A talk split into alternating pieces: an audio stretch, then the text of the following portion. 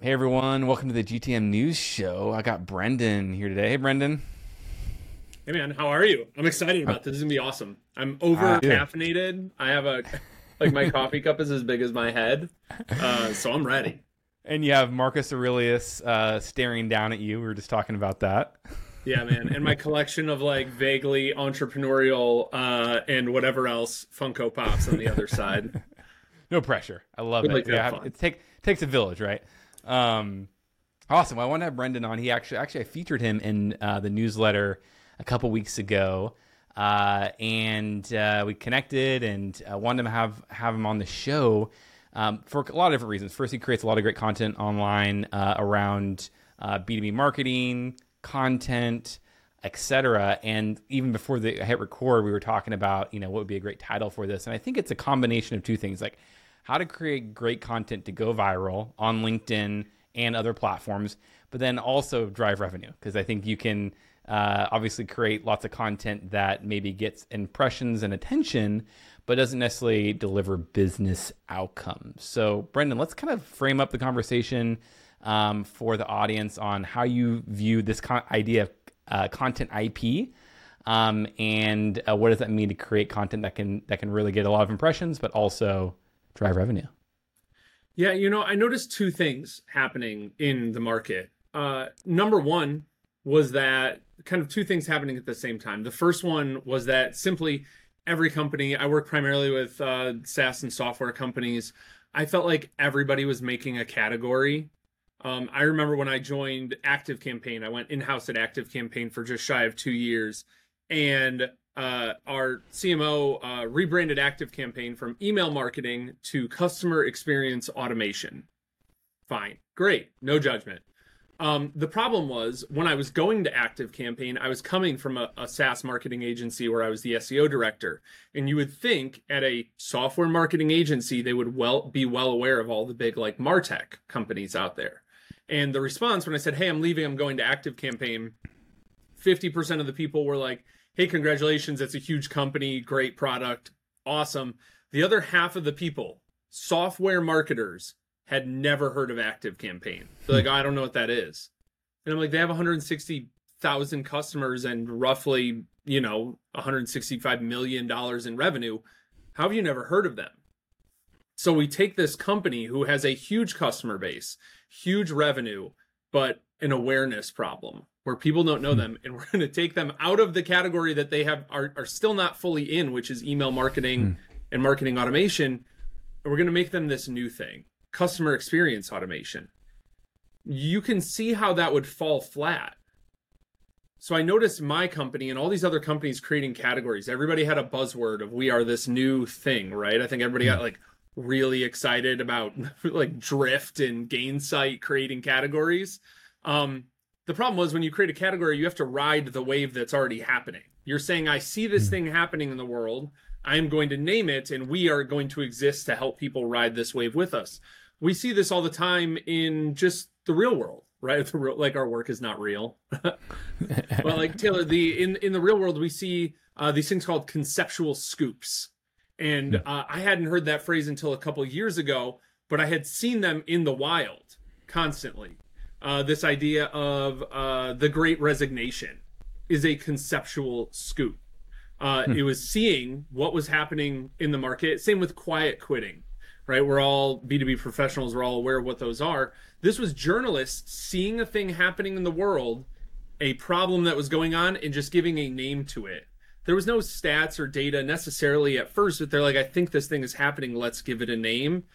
And i think this is my uh, hypothesis is that companies would be much better served naming the problems that their customers have than naming their solutions we tend to skip that part of category creation where we name the old game, we name the problems. Andy Raskin writes a lot about this really, really well. I love him. Um, we skip over that part and we jump right to naming our solutions, and it falls flat. And we, you know, we put our heart and soul as marketers into the marketing that we're creating, the work that we're doing, and for it to not resonate and then kind of go, oh, well, why did that happen? Most often it's just because we skip the problems. Mm, Brendon, that's awesome, and I love uh, starting with category creation. And I've seen over the years so much of uh, uh, just confusion in the market when you come up with these new categories, right? Where you're like, wait, what are you? How do I compare you? How do I? Do you compete with something? Do you replace something? How do you contrast? And everyone, you know, we all we all are fear avoidant, right? We all want to like, hey, how do how do how does this all match up to what I'm currently doing other things? And I think there's actually, um, you know, Simon Sinek start with your why. I think uh, a lot of folks, there's kind of something in that where, like, with the category creation, it's like, hey, how are we different? What's my why? How are we, um, you know, it's it's like branding, right? Like, how do we position ourselves versus everyone else, and how do we stand out? Versus, and then there's also the other end of it, which is like uh, strategic narrative, right? Which is what you're talking about with Andy Raskin, and and talks about really what's from the position of, of the consumer, right? And I think we're missing kind of both of those things. You do need your why. You do need to be like, what's how are we different? Why did we get here?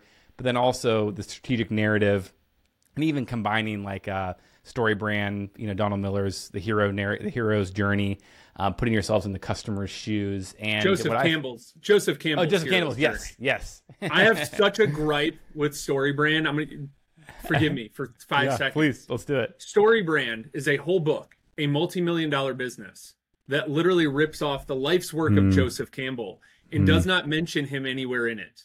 Donald Miller says, I noticed this when I was watching Indiana Jones and Star Wars. And if you read anything that George Lucas writes, he's like, I just followed the hero's journey from Joseph Campbell. Mm. I have a big issue with building, literally taking a person's life work market twisting it and being like it's mm. story brand now and things mm. like that but the hero's journey is real like joseph yeah. campbell went and did the research hero with a thousand faces like found that this is like the monomyth that has existed in human culture all over the world since the beginning of any sort of recorded history and even oral storytelling so it absolutely works but the problem is that inciting event that causes the hero to cross the threat like we skip that part. We all skip mm. to like the lightsabers and the Death Star and all mm. these things, and we're like, yeah, but mm. like hmm. Luke didn't want to be a loser on hmm. Tatooine, and like we skip over that those hmm. those core problems that push people to make a change in the first place. Hundred percent. Yeah. Thanks for the good call out, uh, Joseph Campbell.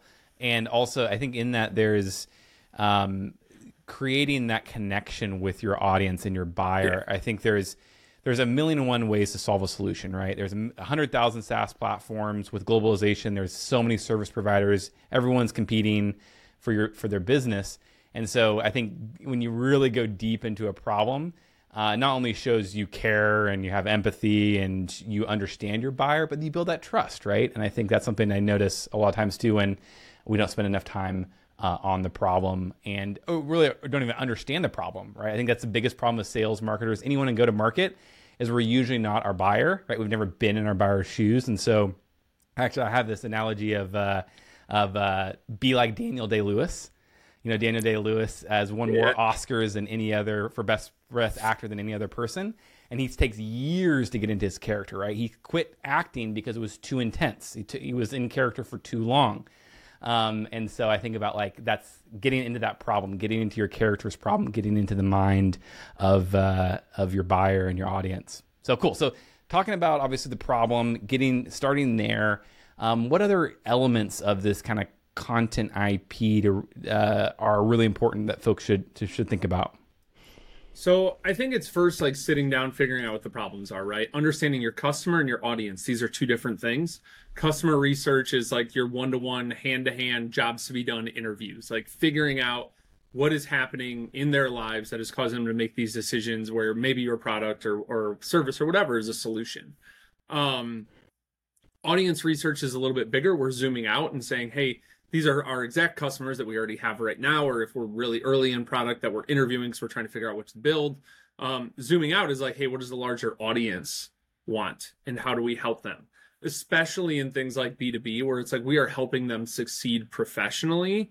This makes a huge difference. Uh, an example that resonates a lot with me is um it, do you know anybody do you know anybody that has like sleep apnea or anything like mm. that like they really have trouble sleeping and yep. breathing at night yeah the a lot of times what people think is the impetus to uh, use a, a, breathing machine at night or to get surgery or whatever is like oh they have low quality sleep they're tired all the time and there's a part of that Um, and then there's this phrase and this phenomenon that happens uh, called a sleep divorce, Hmm. which is where you are snoring so much and so violently and waking up so much throughout the night that your spouse is unable to sleep.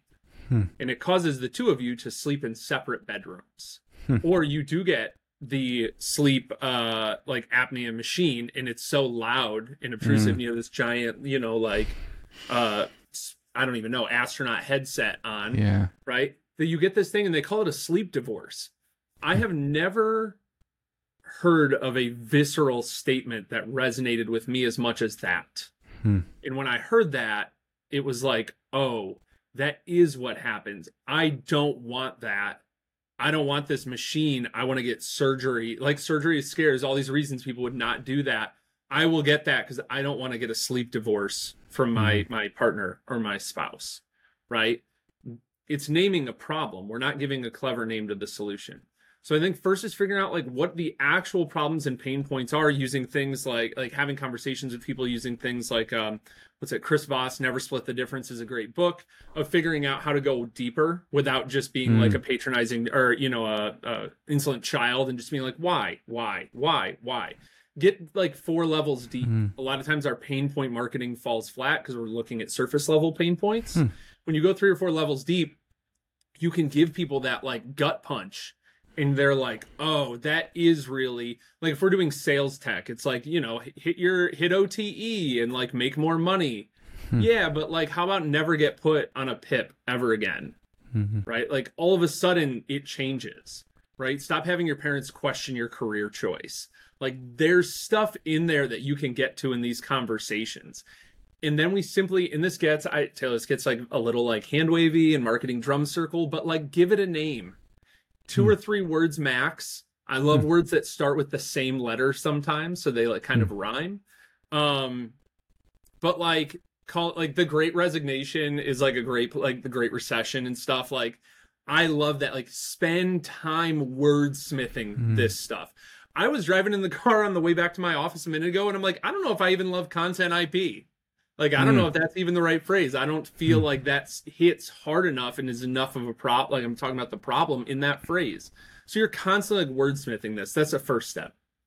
Then the question is like cool cool cool. Brendon i'm bought in. Let's create words for the problems our customers have. How do we get it in front of them? Right? And i've kind of found that this like really simple like five step framework works. Right? We're creating content around the problem itself not our solutions. We're just naming the problem sharing data sharing facts sharing information that's making people go oh my gosh this is a huge problem right? Step two sharing content and every marketer skips this second step. The everybody's bought in yeah yeah share content around the problem. Share content around the first roadblock to the problem. Hmm. as you start to solve this you will run into this next issue what is that issue? Uh, in the world like i used to do a lot of my work around seo i still do but it was like my sole focus. I noticed the first roadblock was explaining seo to your ceo Hmm. ceos just didn't get seo and you being like well it's a black box and google and backlinks like that didn't help them understand. So i just gave my audience a framework for how to explain. It's the i am framework intent asset and medium helps them explain seo to their ceo Hmm. so name the problem, name the roadblock, give them a template. It doesn't have to always be like we're not giving people like Excel files and stuff, uh, but just give them a simple template to solve that problem. It can be a way of thinking about something, a couple steps, some like three step framework, whatever. Right. Then share a customer or client case study of somebody solving that problem, that piece of content IP. And then finally do, uh, I call it like a high level interesting roundup right? Hmm. How somebody maybe that's not a client of yours or a customer of yours, how did they solve that problem? How did they deal with that? So the same thing that you help people solve, right? So problem, roadblock, template, customer story, and then like a high level interesting roundup. And that gives us five good pieces of content around that piece of IP. You can keep going with that. More problem stuff, more roadblock stuff. There's more, there's way more in there but we have this five core pieces of content that we know will not only let's say go going viral in the b2b world especially on linkedin usually means posting something you know inflammatory about a company or hiring practices or you know career stuff but that doesn't drive revenue and that's part of the problem it can build you get you a lot of eyeballs but why are they going to stick around? And if you're talking about a specific problem set, talking you have this like owned language, right? When you give people to solve the language to describe their problem, it's like shut up and take my money, right? They trust you more than anybody else. So when you give them that, that's how you not only go viral on LinkedIn, but also have something that contributes to revenue and pipeline and this kind of hidden third piece that is a thing you don't think about until you're leading a big team, uh, especially in marketing, which is hiring. Hmm. How do I build an audience of people where the best, in our case, like the best marketers in the world want to come work with you? Hmm. That's a thing. Like nobody talks about that piece of it, hmm. where it's like, oh, how do I attract what? Like if I were to go in house right now, I know I have enough audience and relationships where I could pull people out of current roles. I could definitely find a ton of people who are not who are unemployed or underemployed right now, people who are freelancing and happy doing their own thing, but we'd be more than happy to go in house to work with somebody else. I can give you five people right now that like I would shut down everything to go work with them. If they called me and were like, "Hey, can you come work at this company? You got to shut everything down." Absolutely. The mm-hmm. question is how do we how does everybody build that for themselves? You know?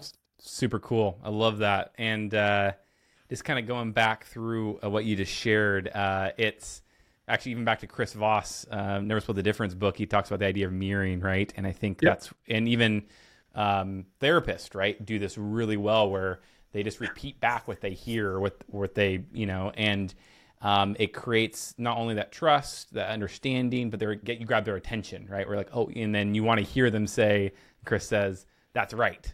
Right. And that's almost like when somebody's reading your post, you want to be like, oh, that's right. You know, that's exactly, it resonates with me. Um, I'd love for you to spend a little bit of time, uh, kind of as we go through these, uh, the first roadblock to the problem. Um, I thought that was really interesting. Uh, and you're right, I never see that.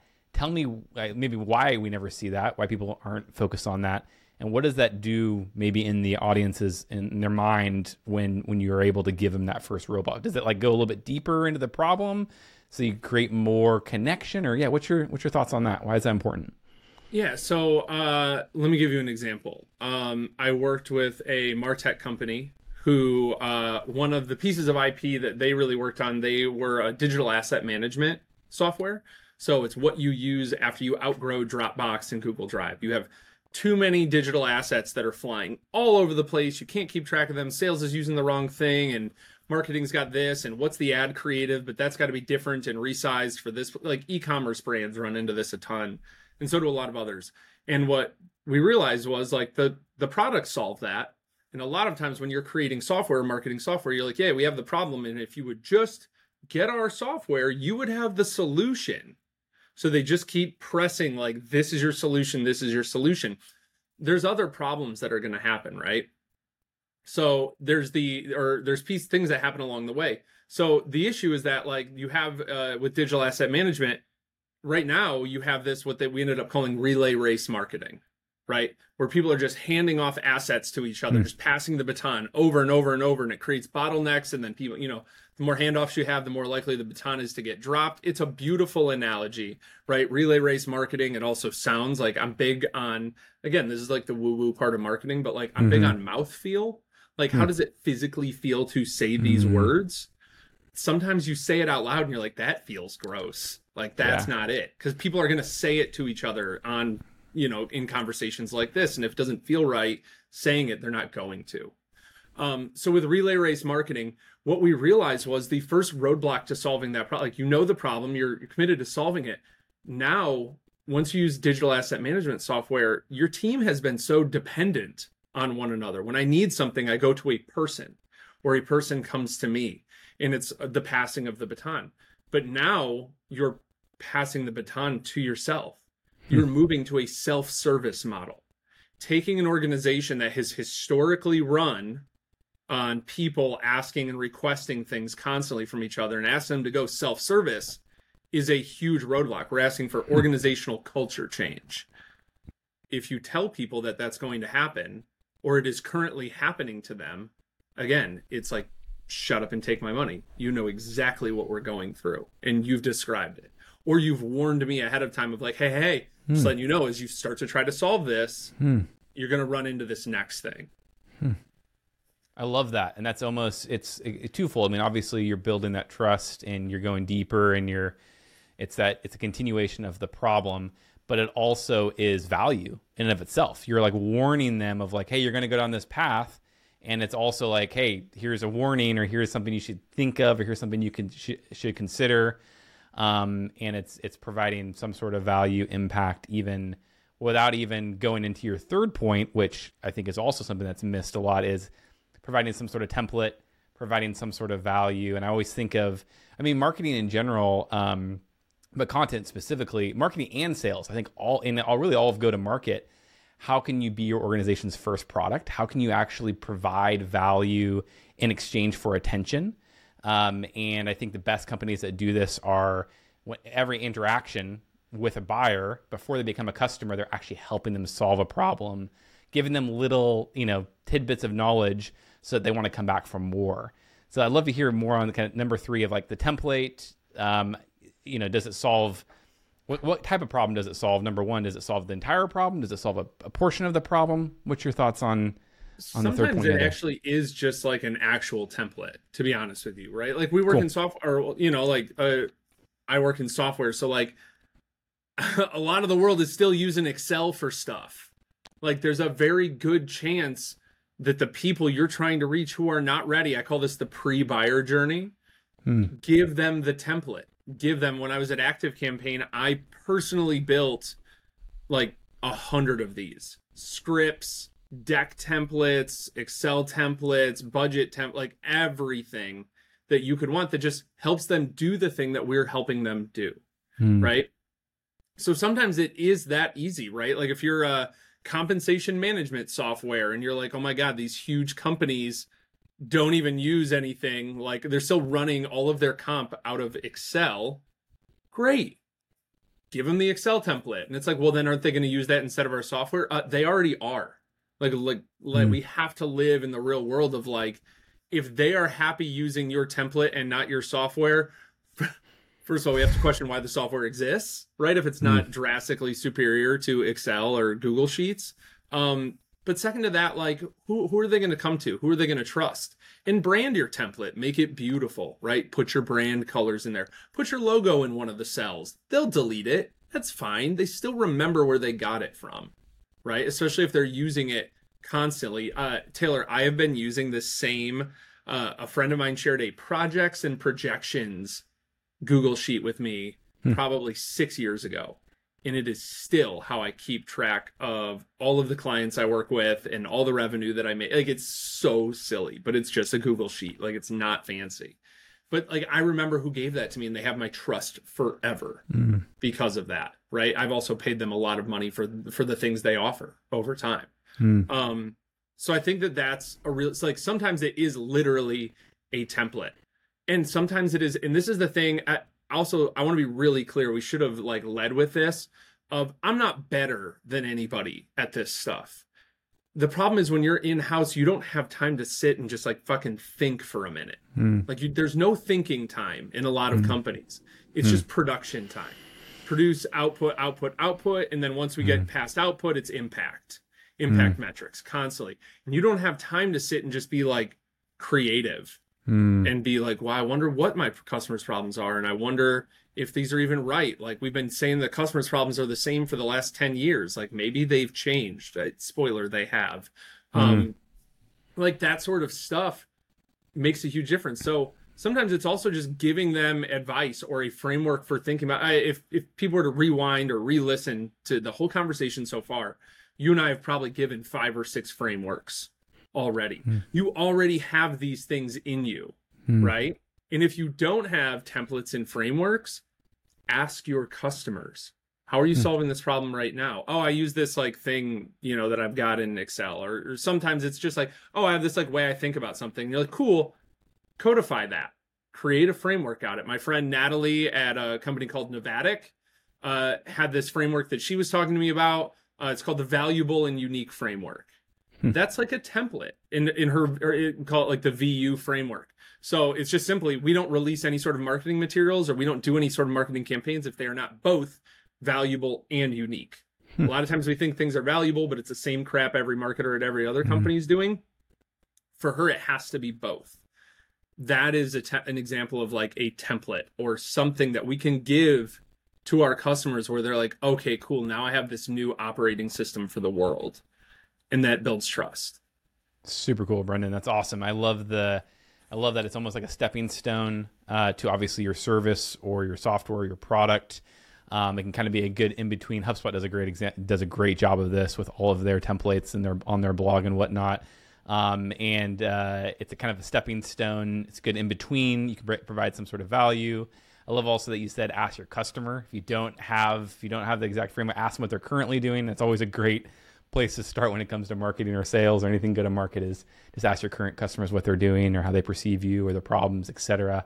Um, that's super cool. Well, in closing, I'd love to hear just I think you, the two next points you talked about was uh, customer case studies, which I think is pretty, uh, you know, I think everyone in general, those are, I'm sure you have some interesting ideas on how to do those better. But for the sake of time, I'd love for you to wrap up on um, the interesting uh, insight. Um, and uh, yeah, just love any any thoughts or takeaways people can, you know, how to extract those interesting insights. Is that an outcome a customer produced, and you're kind of resharing that, an extension of the case study, or what's your thoughts there? So, uh, in a nutshell, the case study piece is very much like how customers solved content IP, right? Like how did they solve our IP? The cool thing is, is if somebody doesn't know like what that IP is, you can attach a metric to it, like how so and so conquered relay race marketing by increasing or decreasing metric, right? And it's like, well, I want to increase or decrease that metric the same as them, but also it opens a like we've a lot of us hear about open loops. I like to call these things curiosity levers of like, what is that? What is that freight? What is relay race marketing? Like I get that they, but what was that thing? And it makes you want to like again, we could learn a lot from like B2C, the B2C side of things. I've used a lot of like consumer and general public examples in this because I want you to see like this stuff is everywhere if you just zoom out a little mm. bit. Um, so on those customer case studies, I focus a lot not on like how they increased the metric or tactically what we did or whatever else, but like why was that a problem for them? What were they going through? I want them, I want my potential customer or client to see themselves in that story of like, oh, they went through this. I am Luke Skywalker and this company or this person or this whoever mm. is Obi-Wan Kenobi, right? It puts you in the seat of guide as opposed mm. to main character. And unfortunately, in a lot of case studies and stuff, the company kind of becomes in the software becomes the main character. Hmm. We help them do this and we help them do that and we help hmm. them do this. Hmm. And it's like, yeah, yeah, but kind of just talking about your solution a lot. Like put the knife in and twist it a little bit on the pain hmm. point. Like that is the whole point of that. We're so focused on saying what our solution did and all these outcomes. Hmm. Um, and then on the other piece of like a high level interesting roundup, find out how other people are solving this. Find out how people, your audience, or especially in B2B, who are the companies your audience cares about? If I'm in um, cybersecurity or threat intelligence, tell me how CrowdStrike does this. Tell me how hmm. record. Mm. Get on the phone with Tom Wentworth at Recorded Future, who I love. I don't know him being something. You know what I mean? He's their CMO, so like, probably not him, but like, figure out who there, who has the title of your customer at this company. Find out what they're doing, and that might mm. not be a play for everybody, but pulling your audience into your content and putting the wrapper of your IP around it of how all these people are solving your thing that you, their problem that you've hmm. created IP around is incredibly powerful. Super cool. That's awesome. And then lastly, you kind of threw in an additional tidbit, which was really around like employer branding um, in a way of like, how do you get your, you know, get your, uh, build those relationships with people through content? Probably one of the most missed opportunities I see, especially you know, this year maybe not so much, but uh, as far as um, with layoffs and whatnot, but even still, finding great talent is is always a challenge. Um, thoughts on how to create? I mean, obviously, your your content IP or your content that you're putting out there is going to build relationships with folks. Anything else you can add to that that builds that relationship and ultimately the, the opportunity to be able to hire or work with those folks down the road? Yeah, I read uh, this thing this morning from Joe Chernov uh, at Pendo, and I'm gonna see if I can find it for you really quickly because I felt like it was so elegant. Uh, so Joe Chernov at Pendo says every time I leave a meeting with marketing leads at Pendo, I'm reminded that for all the focus on new tech, data, KPIs, emerging strategies, the CMO job ultimately comes down to hiring. Get hiring wrong, and none Mhm. of that stuff matters. Get it right, and all that stuff begins to fall into place. Thanks, team. And I was like, this is, and I saw it because uh, Kyle Lacey, who's the CMO at Jellyfish, had commented on it, who's also an amazing CMO.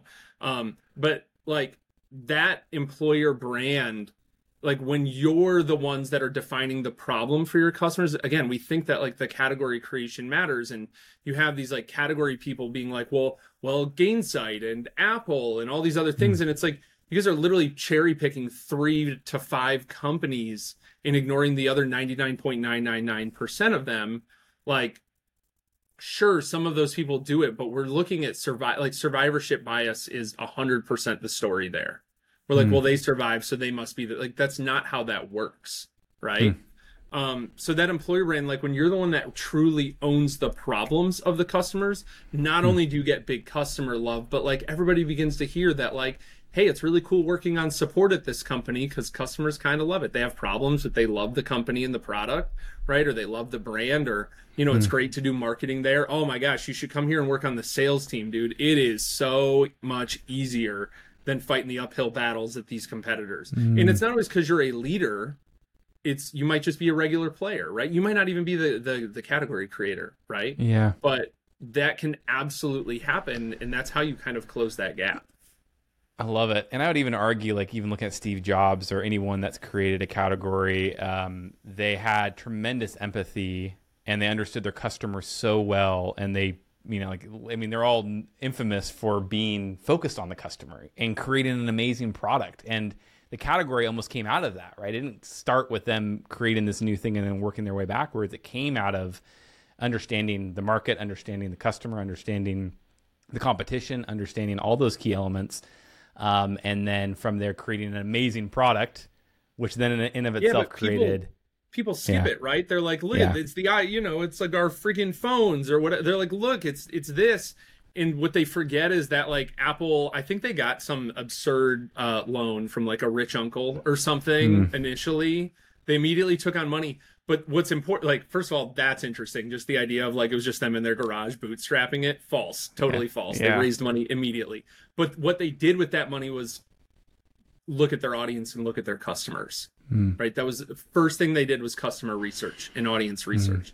That matters. And that's a thing that gets skipped with apple a lot is it's like well they're these visionaries and they created the ipod. And it's like no mp3 players already existed Yeah. they were they were and have been all category creators are maniacal about interviewing their customers and figuring that stuff out and i think that more companies would benefit by not jumping the shark and figuring out what their problems are and naming those I love it. That's awesome. I think, yeah. In closing, um, yeah, super great. Just in the regards of like go deeper with your customers, um, understand their pain points, understand what's really going on. Like you even said, not even the th- three levels of why, but even deeper than that, or understanding really what's going on, and through that, creating your content. And I love even what you said earlier about the frameworks. I was actually just listening to Larry Summers on the uh, All In podcast, and he had this quote which I thought about frameworks. It was really interesting because he was talking about regulations, and he said, "You need frameworks for freedom to thrive."